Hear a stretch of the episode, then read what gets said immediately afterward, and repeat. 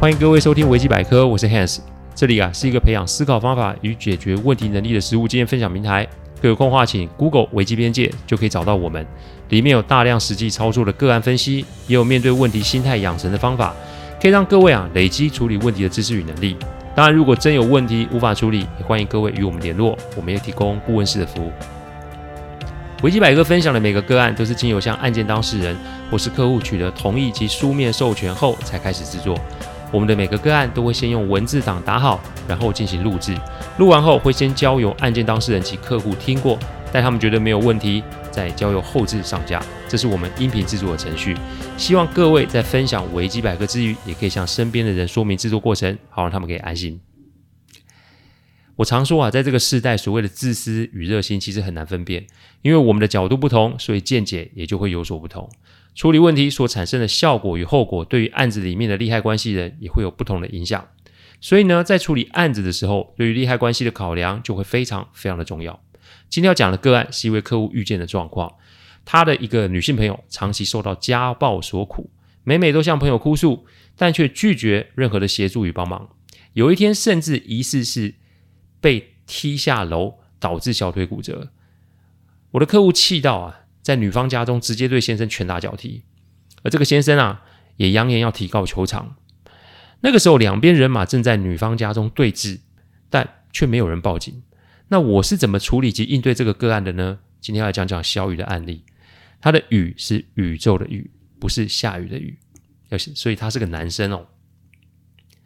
我之所以会提及他的性别，是因为在处理类似家暴的案件时，如果同性为同性朋友出头，其实不会有太多的质疑与猜忌；但如果是异性的话，那就当然会引起某个程度的疑虑，甚至是质疑吧。所以当我到现场的时候，我先是去看了对方先生的伤势，脸肿了起来，左眼黑眼圈，手上有拉扯及淤青的伤痕，衣服也被抓破，最重要的是他的牙被打掉了三颗。小雨啊，有学空手道，看来今天晚上是全部都用上了哦。小雨气得一直向对方呛虾，女生则是坐在一旁持续的啜泣。可是女方的先生则是一直生气的说，女方在说谎，原因是因为他不答应离婚，所以这个女子就想要用这个方式来逼他离婚。双方各执一词啊，而且越吵越凶。我呢，先是把两边的人给分开，因为照目前的这个状况，其他人我不知道。但如果闹到了警察局，小雨铁定会吃上官司，甚至是会被判刑。打人就是打人，这没有什么灰色地带可以讲的。因此，如何让小雨平静下来，然后查清楚所有的事情缘由，才是我的首要目标。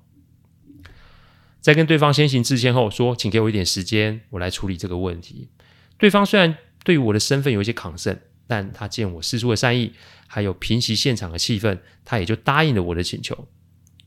于是，我把小雨带离现场。小雨一开始不同意，想要把女性朋友也给带走，但被我挡了下来。因为眼下的多余动作只会让事情更加难以收拾，所以我留了女方及其他朋友在现场。小雨则是被我拖了出来。我们找了一间便利商店坐下来，然后喝着热咖啡。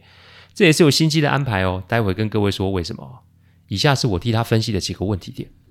第一个问题点：女方的伤，你有亲眼看到是她先生打的吗？那一天是九月，其实天气还蛮热的。我点了杯热咖啡给小雨，她皱着眉毛瞪着我，好像是在怪我。诶，为什么不点杯冰的给她？我笑笑的啊，要她照我的安排，先慢慢的喝下第一口热咖啡。因为怕烫，所以速度会变慢；因为怕烫，所以思绪会专注；因为怕烫，所以情绪会被移转。这就是我最常用的移转注意力的做法。人的情绪啊，在高涨的时候，需要的不是理性的说辞。小雨平日可以算是好好先生。但为什么今天晚上会变成大魔王，把对方老公打了个鼻青脸肿呢？一是长期以来看到女性朋友的伤及哭诉；二，他某个程度其实也被下了暗示。什么暗示？这个暗示就是女方没有抵抗能力，所以只能任他先生宰割。但事实真的是这样吗？我当时的确可以平铺直述，不带任何情绪跟小雨说出这些分析。不过我讲的话的用意在于提醒他。我讲的话不在于给他更多的刺激，因为很明显，当小雨动手打完人之后，他是后悔的，否则我不会被叫到现场，不是吗？因此，热咖啡的用意啊，在于缓和他的情绪及拉慢他的思绪。我看着他喝了五六口之后，就丢出了这个问题：因为看到伤势跟亲眼看到被打是两码事。再者，刚刚在现场那个先生大可叫警察把小雨抓走啊，为什么他要忍着痛，然后一直辩驳？为什么那个女性朋友也不报警，然后沉默不说话呢？光是这两个状况，都会让我对于现场这个家暴案件有很深很深的疑虑哦。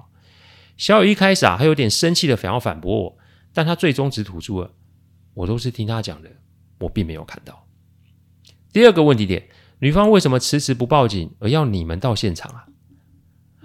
我常说处理问题啊，最好分辨有没有说谎，其实就是什么时间在什么地方做了什么事。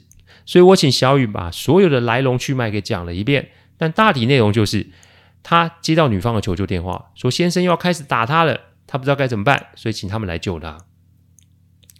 我把问题丢给小雨，让他想想为什么这位女性朋友不先叫警察，而要叫他们去。我提醒小雨哦，你叫警察十分钟哦，可是这女性朋友却要小雨他们开了将近一个小时的车赶过去。小雨这个时候已经开始沉默了。当一个人不再激动及回话的时候，代表他开始在思考我所提出的问题，在他的心里面，从一开始的护航及抵抗，已经转变了反思及疑虑了哦。一般人如果被危及性命的时候，除了报警，一定会大叫救命。因为当事人也许不能报警，但旁边的邻居也一定会听到声音而报警啊！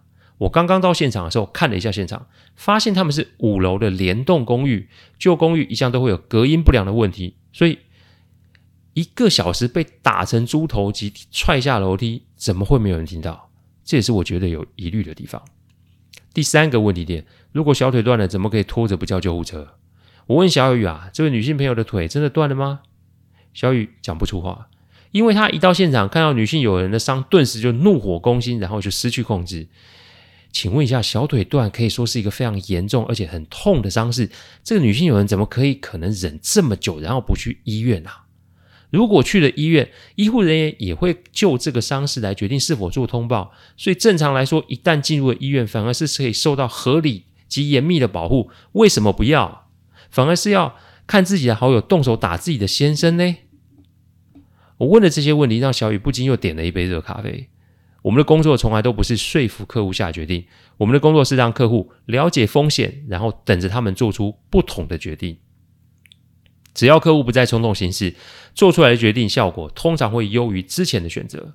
所以我便开始不说话了，然后传讯息给我的律师朋友，因为打人就是要负责嘛。所以与其事后被人提告，倒不如你待会主动投案，不论有没有被骗打人。就意思是，不论你有没有被骗，打人就是不对。哪怕最后先生真的是罪有应得，小雨还是得为自己的冲动啊长长智慧才行。否则下次遇见一样状况，你又是动武的话，只怕会搞出更大的事情吧。看完律师朋友给我的建议及处理方案之后，我便提醒小雨，该是时候回现场了，不然一群人卡在那里也不是办法。我问小雨，打人该怎么办？他看着我，我则是给了他律师朋友的建议，因为犯法。就是得付出代价，所以如果他愿意的话，我会请律师朋友帮忙，自己投案，绝对会比较有利。这是其一。另一个，则是我们要用这个方法来看看他的这位女性朋友啊，是真无辜还是真欺骗。第四个问题点，是用你的刑责来换取女方心中的仅存良知吧？根据小雨的说法，这位女性朋友在过去的一年里面，不时就会传给他们自己身上大大小小的伤痕，每次出来聚会都会说自己的先生动手打她，还恐吓她。这到底是真的恐吓，还是不敢行动，还是心态可疑的讨拍行为，还是有其他的打算？如果真的是为了他好，那就如同小雨现在要去投案是一样的，因为你只有诚实面对，你才有可能会真相大白。小雨之所以会动手，不也是因为心疼这位朋友的遭遇吗？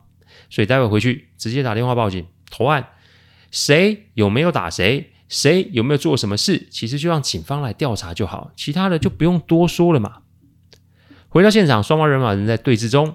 我说出了小雨的决定，并且请警察来处理，也向对方啊，因为小雨的冲动行为表示歉意。反正一切静待调查，绝不逃避。讲完后啊，我看了那位先生，竟然有一种松了一口气的感觉。但接下来女方的反应就让人觉得奇怪喽。她一直讲让小雨先离开，她不会拖累朋友，她却被打死，也不会让朋友们被波及。讲着讲着，竟然站了起来。哎，你小腿不是骨折吗？怎么会站得起来？看来这里面应该是大有文章才对吧？警察后来来喽，全部人都回警察局配合调查。果不其然，女方根本没有办法提供任何家暴的证据。还是那句话，你连基本的什么时间、什么地方发生什么事都无法提供。再者，前后说辞反复不一，最后警方啊还请楼上楼下隔壁邻居来问话。先生家暴倒是没有听到，但这位啊女性友人情绪化以及有自残的事情倒是。被知道了，因为就有邻居在楼梯间看到这个女性有人用头撞墙壁，而且不止一次。